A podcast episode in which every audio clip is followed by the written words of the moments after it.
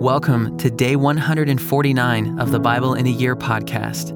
Our reading today is Job chapter 24, verse 13 through chapter 29, verse 13. We hope you enjoy today's reading.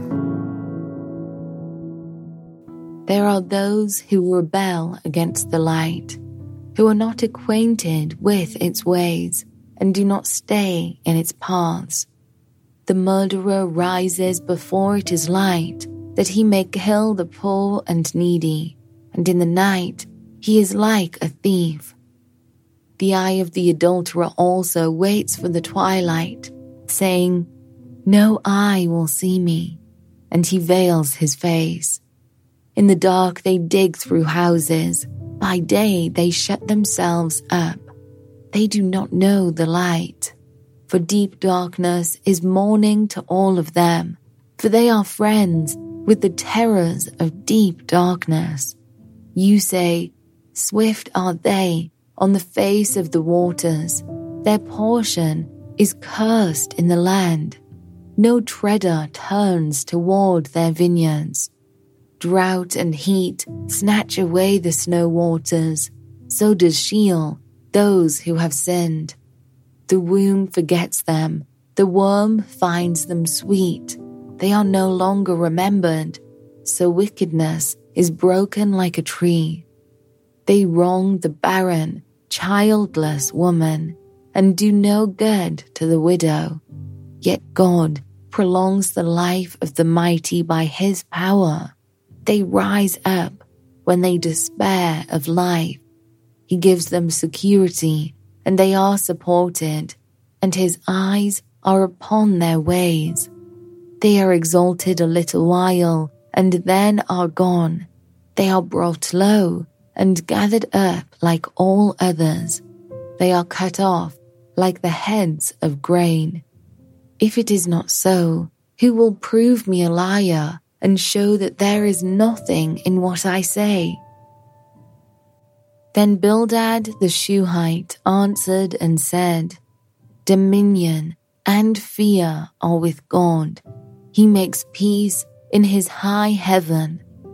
Is there any number to his armies? Upon whom does his light not arise? How then can man be in the right before God? How can he who is born of woman be pure? Behold, even the moon is not bright, and the stars are not pure in his eyes. How much less man? Who is a maggot, and the Son of Man, who is a worm. Then Job answered and said, How you have helped him who has no power, how you have saved the arm that has no strength, how you have counseled him who has no wisdom, and plentifully declared sound knowledge. With whose help have you uttered words? And whose breath has come out from you. The dead tremble under the waters and their inhabitants. Sheol is naked before God, and Abaddon has no covering. He stretches out the north over the void and hangs the earth on nothing. He binds up the waters in his thick clouds, and the cloud is not split open under them. He covers the face of the full moon and spreads over it his cloud. He has inscribed a circle on the face of the waters at the boundary between light and darkness. The pillars of heaven tremble and are astounded at his rebuke. By his power he stilled the sea. By his understanding he shattered Rahab. By his wind the heavens were made fair. His hand pierced the fleeing serpent. Behold, these are but the outskirts of his ways, and how small a whisper do we hear of him. But the thunder of his power, who can understand? And Job again took up his discourse and said, As God lives, who has taken away my right, and the Almighty, who has made my soul bitter.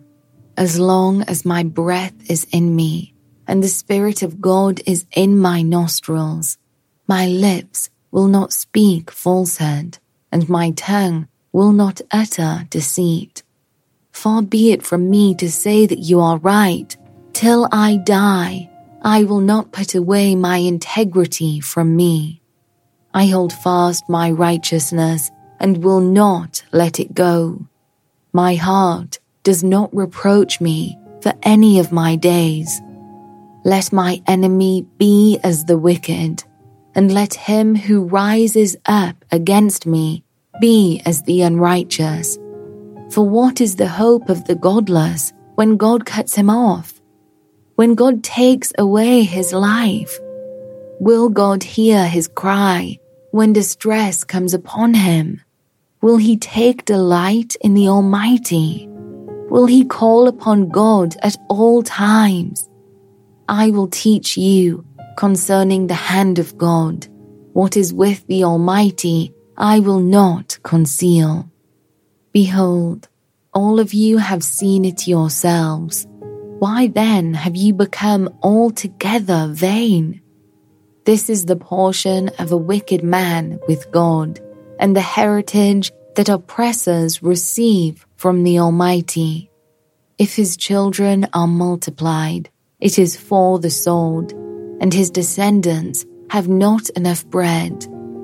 Those who survive him the pestilence buries, and his widows do not weep. Though he heap up silver like dust, and pile up clothing like clay, he may pile it up but the righteous will wear it, and the innocent will divide the silver. He builds his house like a moth's, like a booth that a watchman makes. He goes to bed rich, but will do so no more. He opens his eyes, and his wealth is gone. Terrors overtake him like a flood. In the night, a whirlwind carries him off. The east wind lifts him up and he is gone. It sweeps him out of his place. It hurls at him without pity. He flees from its power in headlong flight. It claps its hands at him and hisses at him from its place. Surely there is a mine for silver and a place for gold that they refine. Iron is taken out of the earth, and copper is smelted from the ore. Man puts an end to darkness and searches out to the farthest limit, the ore in gloom and deep darkness. He opens shafts in a valley away from where anyone lives. They are forgotten by travelers. They hang in the air, far away from mankind they swing to and fro. As for the earth, out of it comes bread, but underneath it is turned up as by fire. Its stones are the place of sapphires, and it has dust of gold. That path no bird of prey knows, and the falcon's eye has not seen it. The proud beasts have not trodden it. The lion has not passed over it. Man puts his hand to the flinty rock and overturns mountains by the roots.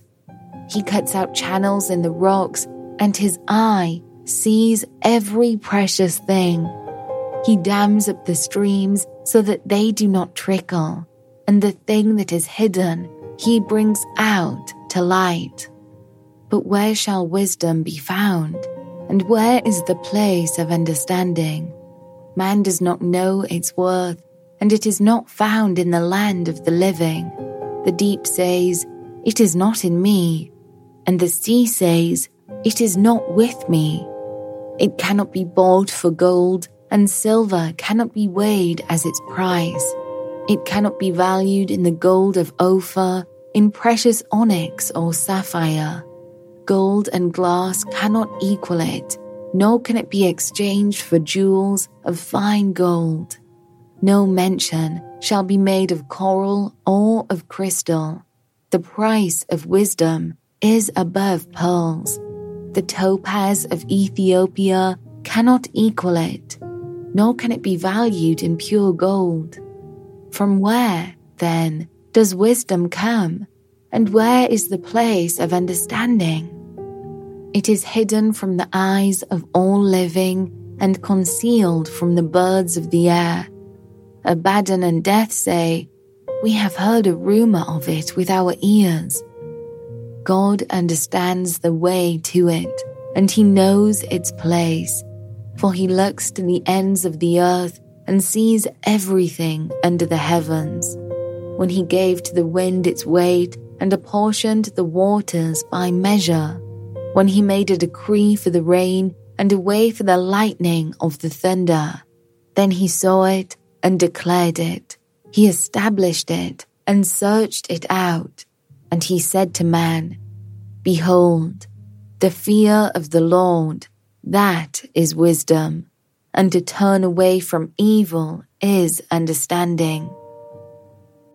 And Job again took up his discourse and said, Oh, that I were as in the months of old, as in the days when God watched over me, when his lamp shone upon my head, and by his light I walked through darkness, as I was in my prime, when the friendship of God was upon my tent, when the Almighty was yet with me, when my children were all around me, when my steps were washed with butter, and the rock poured out for me streams of oil. When I went out to the gate of the city, when I prepared my seat in the square, the young men saw me and withdrew, and the aged rose and stood. The princes refrained from talking and laid their hand on their mouth. The voice of the nobles was hushed, and their tongue stuck to the roof of their mouth.